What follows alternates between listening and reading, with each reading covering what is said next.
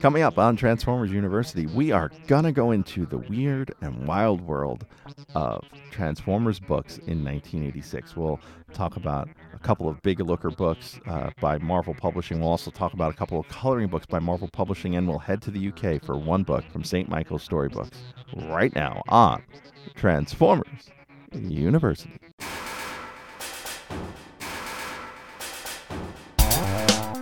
Hello, my friend, and welcome to Transformers University. I am your host, Anthony Brucali, owner, operator, madman behind TFU.info, the website, the toy archive, the social media, YouTube, this podcast, and so much more.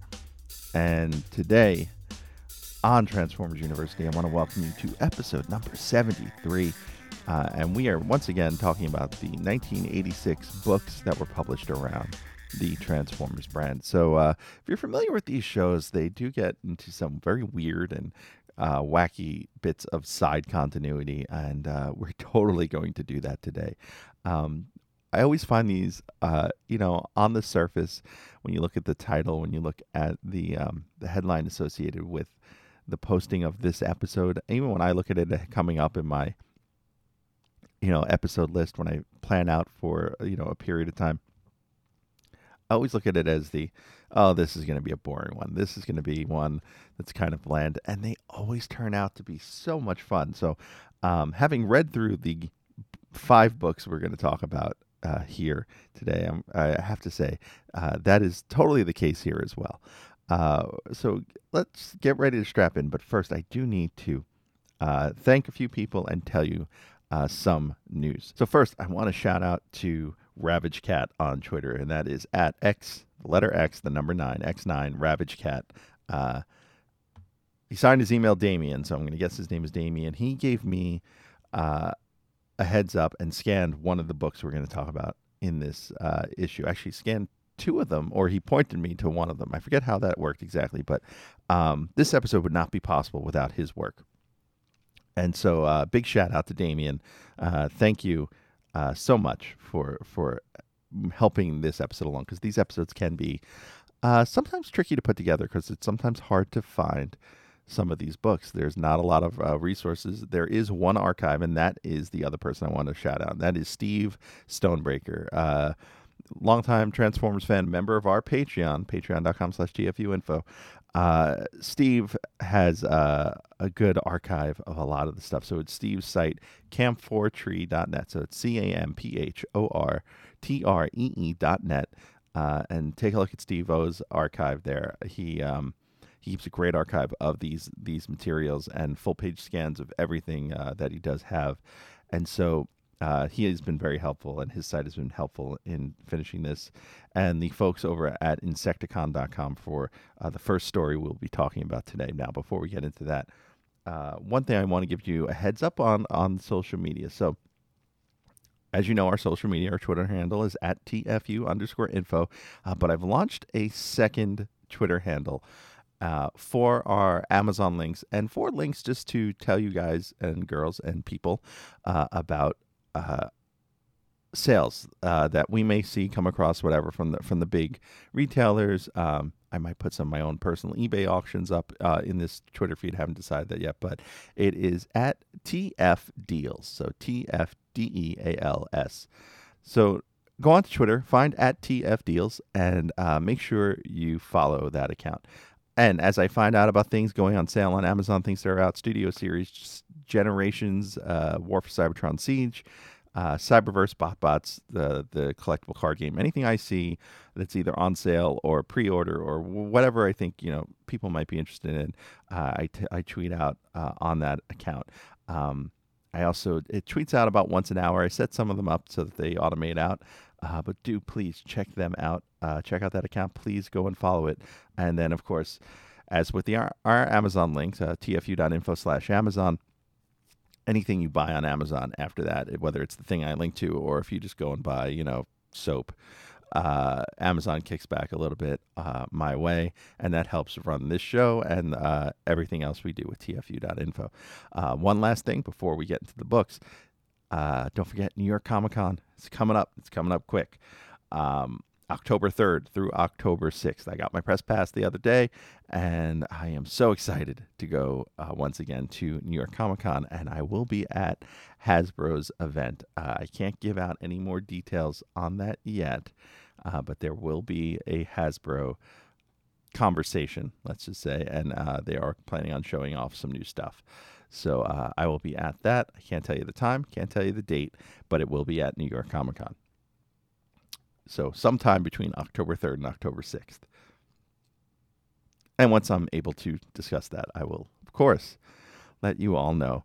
So keep an eye on the Twitter account at TFU_info and on the YouTube channel, youtube.com/TFUINFO.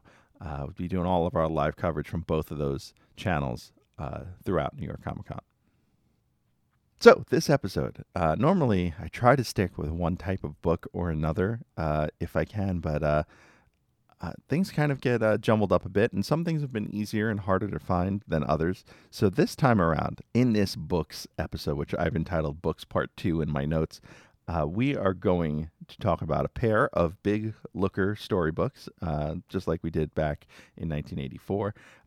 These are called, one, The Story of Wheelie, the Wild Boy of Quintesson, and Car Show Blow Up.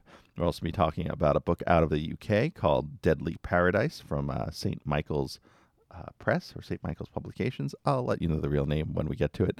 And a pair of coloring books, one being Hot Rod's Escape, and the other, the Supersized Coloring Activity book. And if the title wasn't enough to draw you in, we're going to start with The Story of Wheelie, the Wild Boy of Quintesson. Here we go again with the planet being called Quintesson and not Quintessa.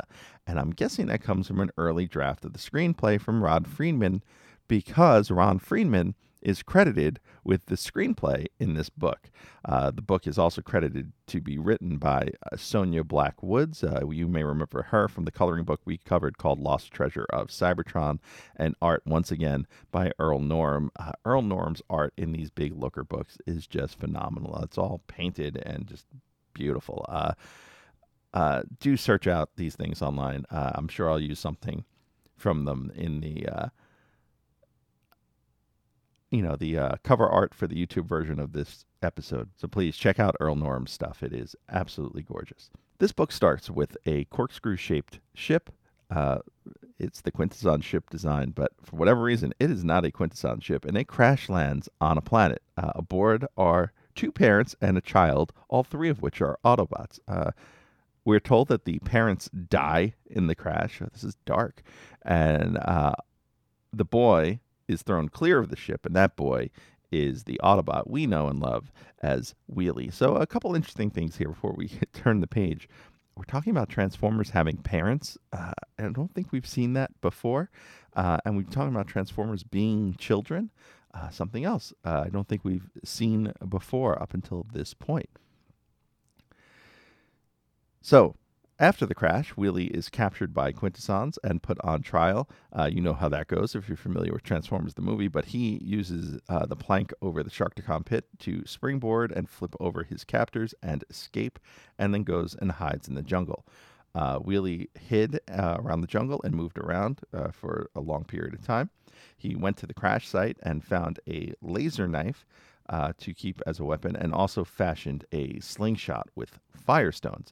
And the art here is really cool. It depicts Wheelie wearing a necklace made of Sharkticon teeth. I'm not sure if someone's whipped that up on Shapeways for a Wheelie figure, but they really, really should. On Earth, we meet Hot Rod and Cup and RC, along with the Dinobots minus Snarl, just like Transformers the movie for the most part. And they are prepping for a mission in space. They are headed to the quote-unquote space station on Cybertron's second moon. All right, I gotta talk a little bit about the wording here. Space station on a moon.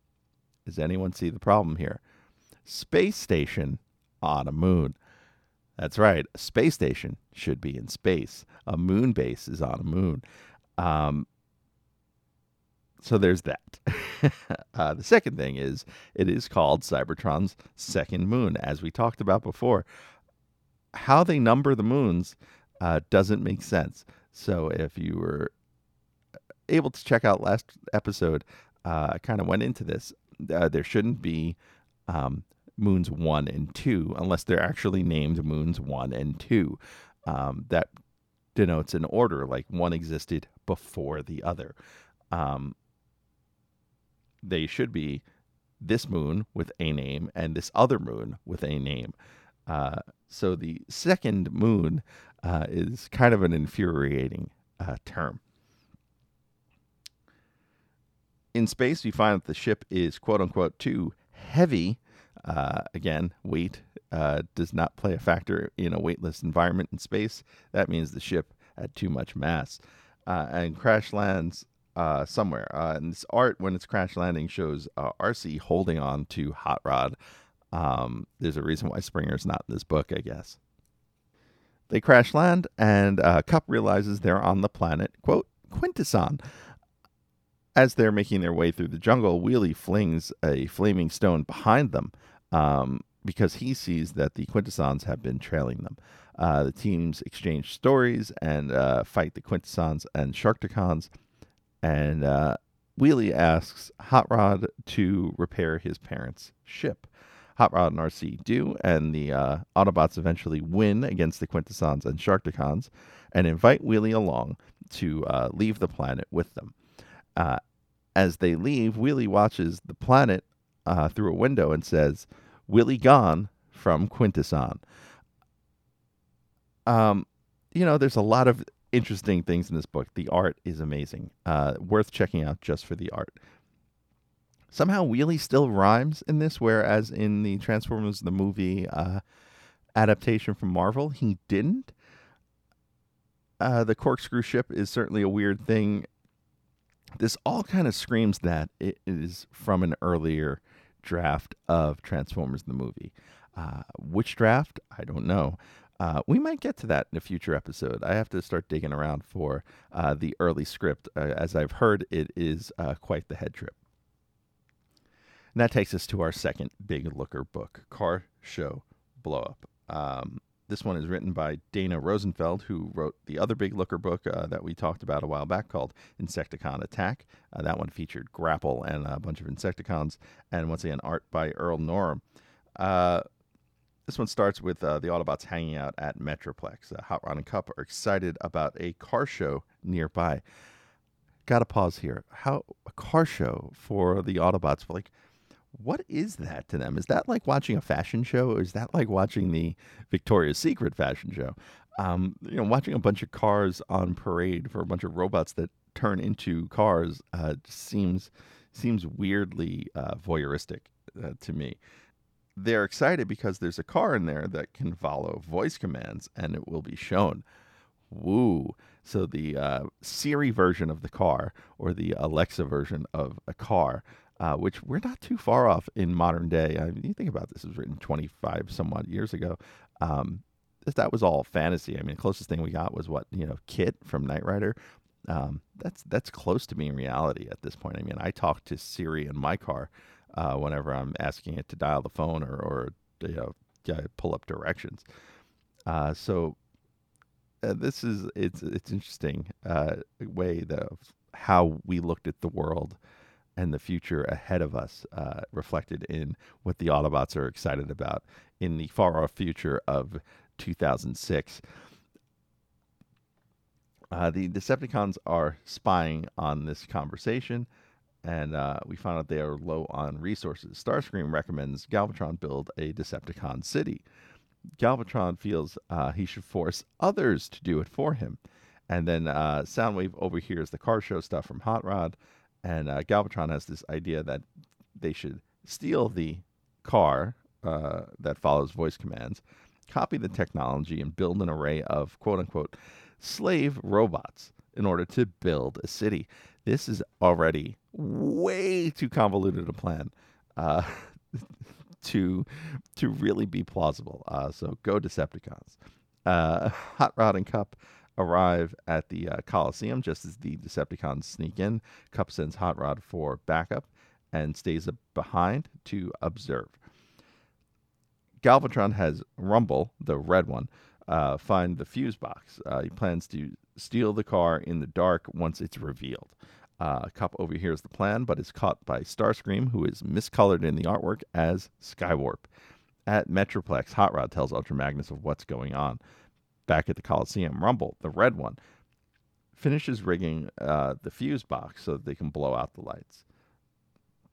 Cars start rolling in. It turns out the cars are the Autobots, and the Decepticons, they don't notice because they're too busy putting this really stupid plan together. Decepticons then kill the lights, and Cup trips Galvatron, sending him through the glass of the VIP box that they're in and crashing to the arena floor. The Autobots transform and take Galvatron prisoner. Starscream then threatens the humans if Galvatron is not released. This is probably the smartest idea of any Decepticon in this story right here. And Hot Rod sneaks off to free Cup. They both jump out of the box window. The Autobots fire on the Decepticons. The Decepticons flee. Galvatron escapes. The end. Oh boy, there are a lot of really bad ideas in this book. But the art is really pretty. Otherwise, it's probably worth forgetting, except to say that this story and this idea of stealing circuitry from a talking car when you have living robots at your disposal makes zero sense, especially if you're low on resources as is. Now, our next book, this one's definitely the most interesting one I've read for this episode.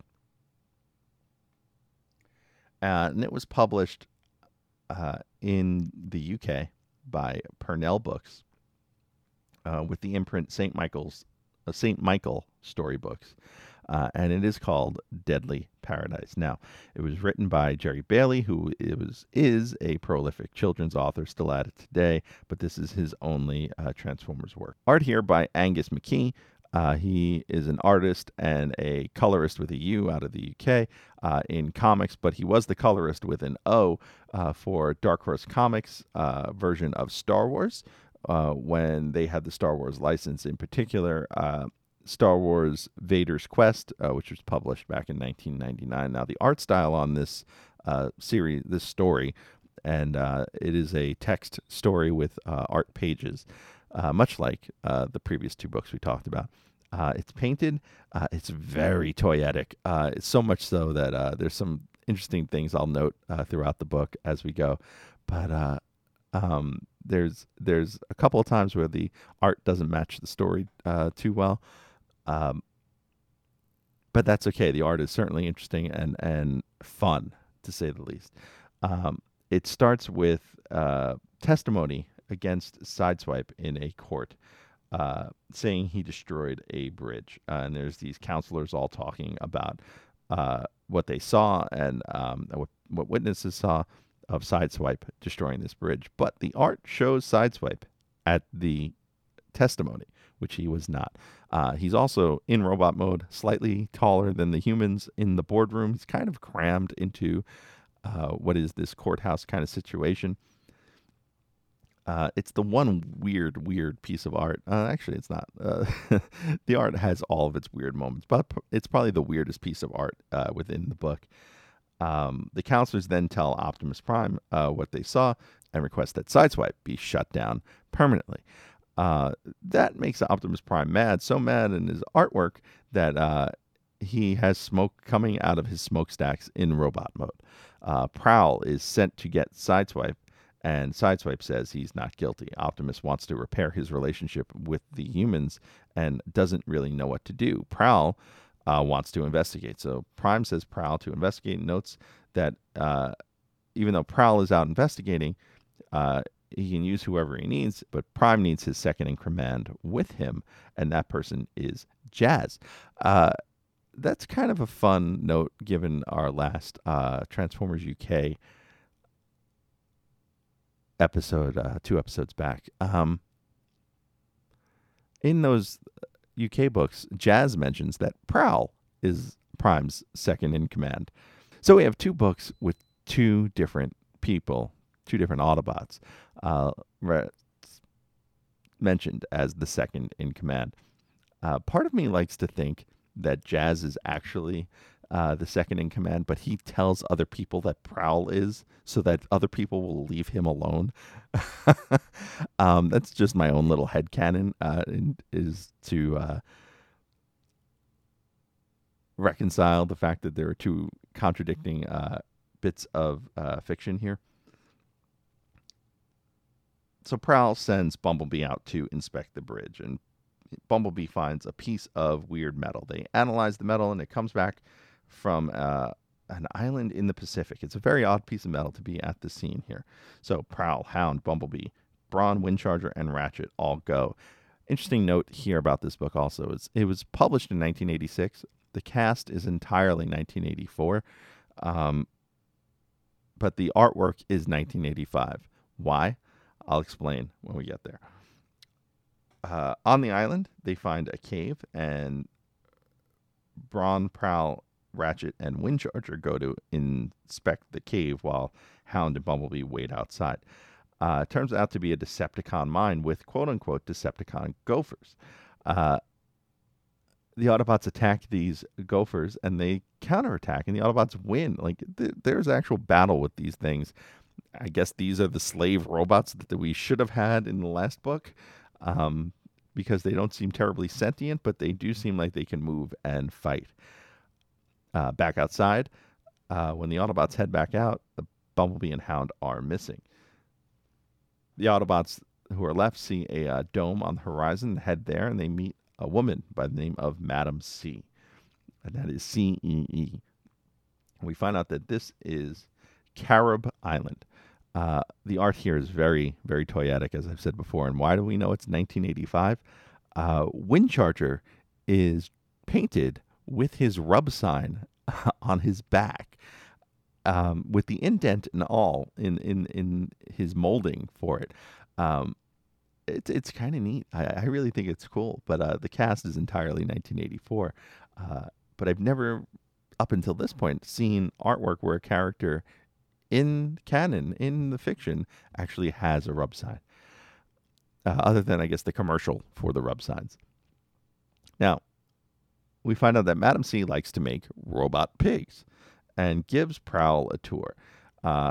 The art here doesn't show any robot pigs, by the way. She has a whole bunch of robots that work for her that she's made. None of them are very pig-like. Prowl notices on the tour a drawing for parts to replicate Optimus Prime. Just then, Ravage attacks and Prowl flees, taking Madam C with him. She confesses, takes him to Bumblebee and Hound, and with Prowl's help, reactivates them. They leave Madam C's to find the Decepticon base, because they realize that Madam C is working with the Decepticons. The base is a maze, and the Autobots get caught and captured. Prowl wants to know Megatron's plans, so Megatron agrees and orders Rumble, the text one, to let him out. We find out that Megatron is cloning Autobots and building replicas of everyone, including Prowl. Prowl meets his own replica, and that would be what attacked the bridge, a replica of Sideswipe. Megatron sends Prowl back, and Prowl has a plan. He begins to taunt Rumble, still the text one. The other Decepticons start to laugh at Rumble, and Rumble gets annoyed and activates his Prowl drivers to show how strong he is. This diversion allows Prowl to shoot out the control for the jail cell, and the Autobots are free. Now the fight begins, right? Starscream and Skywarp attack the Autobots. Hound is injured, and Windcharger kills Starscream with his magnetic powers. And we actually get artwork of this, of Starscream basically being crumpled like a piece of paper by Windcharger. It's pretty gruesome, and I might have to use that for something with this. It'll either be up on the social media on Twitter at TFU_info, or it may even be the artwork for this episode on YouTube. So yeah, Windcharger gruesomely kills Starscream, and the Autobots are free. They escape with the drawings and find their way out of the maze by following a trail of spilled lubricant that Ratchet had been leaking the entire time, and they take the drawings in order to clear Sideswipe's name. The book ends with two drawings of the cast, one of the Decepticons and one of the Autobots as a group. With the Decepticons are Madam C, and we find that Rumble is the red one. And the coloring of Megatron in this one is also very golden, goldish, and that is something that happened a lot in early art of the Transformers. Now, if you want to read Deadly Paradise, it's up on Steve-O Stonebreaker's website at camphortree.net, camphortree.net. It is really just, it's worth a read. It's not bad. It's just wacky. And that takes us to coloring books that are produced by Marvel Books. And once again, I want to thank X Iron Ravage Cat on Twitter for hooking me up with the scans of the first book that we're going to talk about, and scans of the second book we're going to talk about too, for that matter. And this one's called Hot Rod's Escape, and it is written by Regina Wayne, art by Frank Springer and Mike Esposito. We've talked all about those folks before, so do check earlier episodes for their contributions to Transformers history. This coloring book basically serves as a way to introduce the 1986 Autobots and Decepticons to the coloring book audience, if you will, without spoiling Transformers the movie. So there are things, once again, lifted from early drafts of the script. One of the first images in this book is Prime passing the Matrix to Ultra Magnus, and it is just like a rod. It is either like rolled up paper or like a nuclear fission rod, like you would see on The Simpsons. It's weird. It is certainly weird, but the coloring books always have their weird bits of art, which is why they're so much fun to talk about. We find a scene where Cup remembers fighting alongside Optimus, Bumblebee, Sideswipe, and Sunstreaker, and we also find out that Hot Rod dreams of being a hero. On the page that introduces Springer, we find out that he can jump really far because he has springy, mighty legs. This actually goes back to our Find Your Fate episode where Springer was able to jump long distances. This is his name, right? But this is certainly a power that is not really shown in main Transformers fiction, cartoons, or comics of that sort, or in Transformers the movie, for that matter. So for the story of this coloring book, Hot Rod wants to show how brave he is. So he recruits Daniel Witwicky to help him, and Daniel has an idea. He knows about an airplane crash site not too far from the Autobot City, and the plan is to visit that site and loot the plane for parts. And they leave to go do this, and even Willie knows this is a stupid idea and follows them to make sure they're okay, number one, and two, because he knows it's a stupid idea. Just then, Scourge and the Sweeps plan on hunting some Autobots, and they find Hot Rod and Daniel at the plane and capture them. Wheelie heads back to Autobot City and gets help from Ultra Magnus, Blur, Springer, and the Dinobots. There's a big fight, and Hot Rod ends up luring the Sweeps away. Daniel escapes his captors, and the Autobots eventually win. And that is the basis of this entire coloring book. There's some fun art in there. I like Frank Springer's art. He was an artist early on in the Marvel Comics run, and it's nice to see him drawing some of the 86 characters here. There's really not much more to say, but it is definitely worth checking out just for its weirdness. Finally, the Super Activity book. This is something that totally would not exist today. Why? Apps, phone apps. These are the kind of things you would do on your phone as an adult or as a kid. Search a word, fill in the blanks, unscrambling letters. How many words can you make out of a particular Autobot's name? That's exactly what this whole book is featuring, but it does feature some of the weirder pieces of art we've talked before about in Marvel coloring books. This one was written by Dwight John Zimmerman, also known for writing a lot of Transformers coloring books. The design in this book by Paul Richter. Can't find anything on Paul Richter, but he is credited as design, not as art. And though this is a mix of games and puzzles, there is a lot of fun art in this book. So I'm just going to kind of rattle off the bits of art in this book to give you an idea of what's there. It starts with Ratchet in a very toyetic drawing. He's got his sled. It's very much more like the box art than the Sunbow model. So that's one. There's a shot of Mirage in here that uses a very weird design that looks more like Megatron than Mirage, to the point where I almost think their names got shifted on a page with the artwork, and someone just drew something that looked kind of like Megatron and thought it was Mirage. There's a maze in this game that leads from Autobot City on Cybertron to Decepticon City on Cybertron. No mention whether or not the grass is green or if the girls are pretty. There's a drawing of Wheeljack that's very toyetic. He has no face at all, just the horizontal lines across the roundness of his head plus the ears. There's a drawing of Jetfire in vehicle mode in here, which I really like because you rarely see that. And that's probably because of copyright reasons. There's also a drawing of Prowl in a fill-in-the-blank puzzle with missing letters, and he's carrying a bucket of letters. That is something I need to send over to the folks at No Context Transformers for them to post, because that is too good of an image not to. In the Decepticon match game, where you're matching faces to alt modes, we have the weird 3 different Seeker heads that we've seen in prior coloring books, so Starscream, Thundercracker, and Skywarp, all having very different faces from what they are known to have. And then finally, this book ends with Ratchet with his repair bay, but in his Sunbow model. So the book actually kind of bookends itself with Ratchet in one form being drawn, and then Ratchet in his other, probably more well-known form being drawn.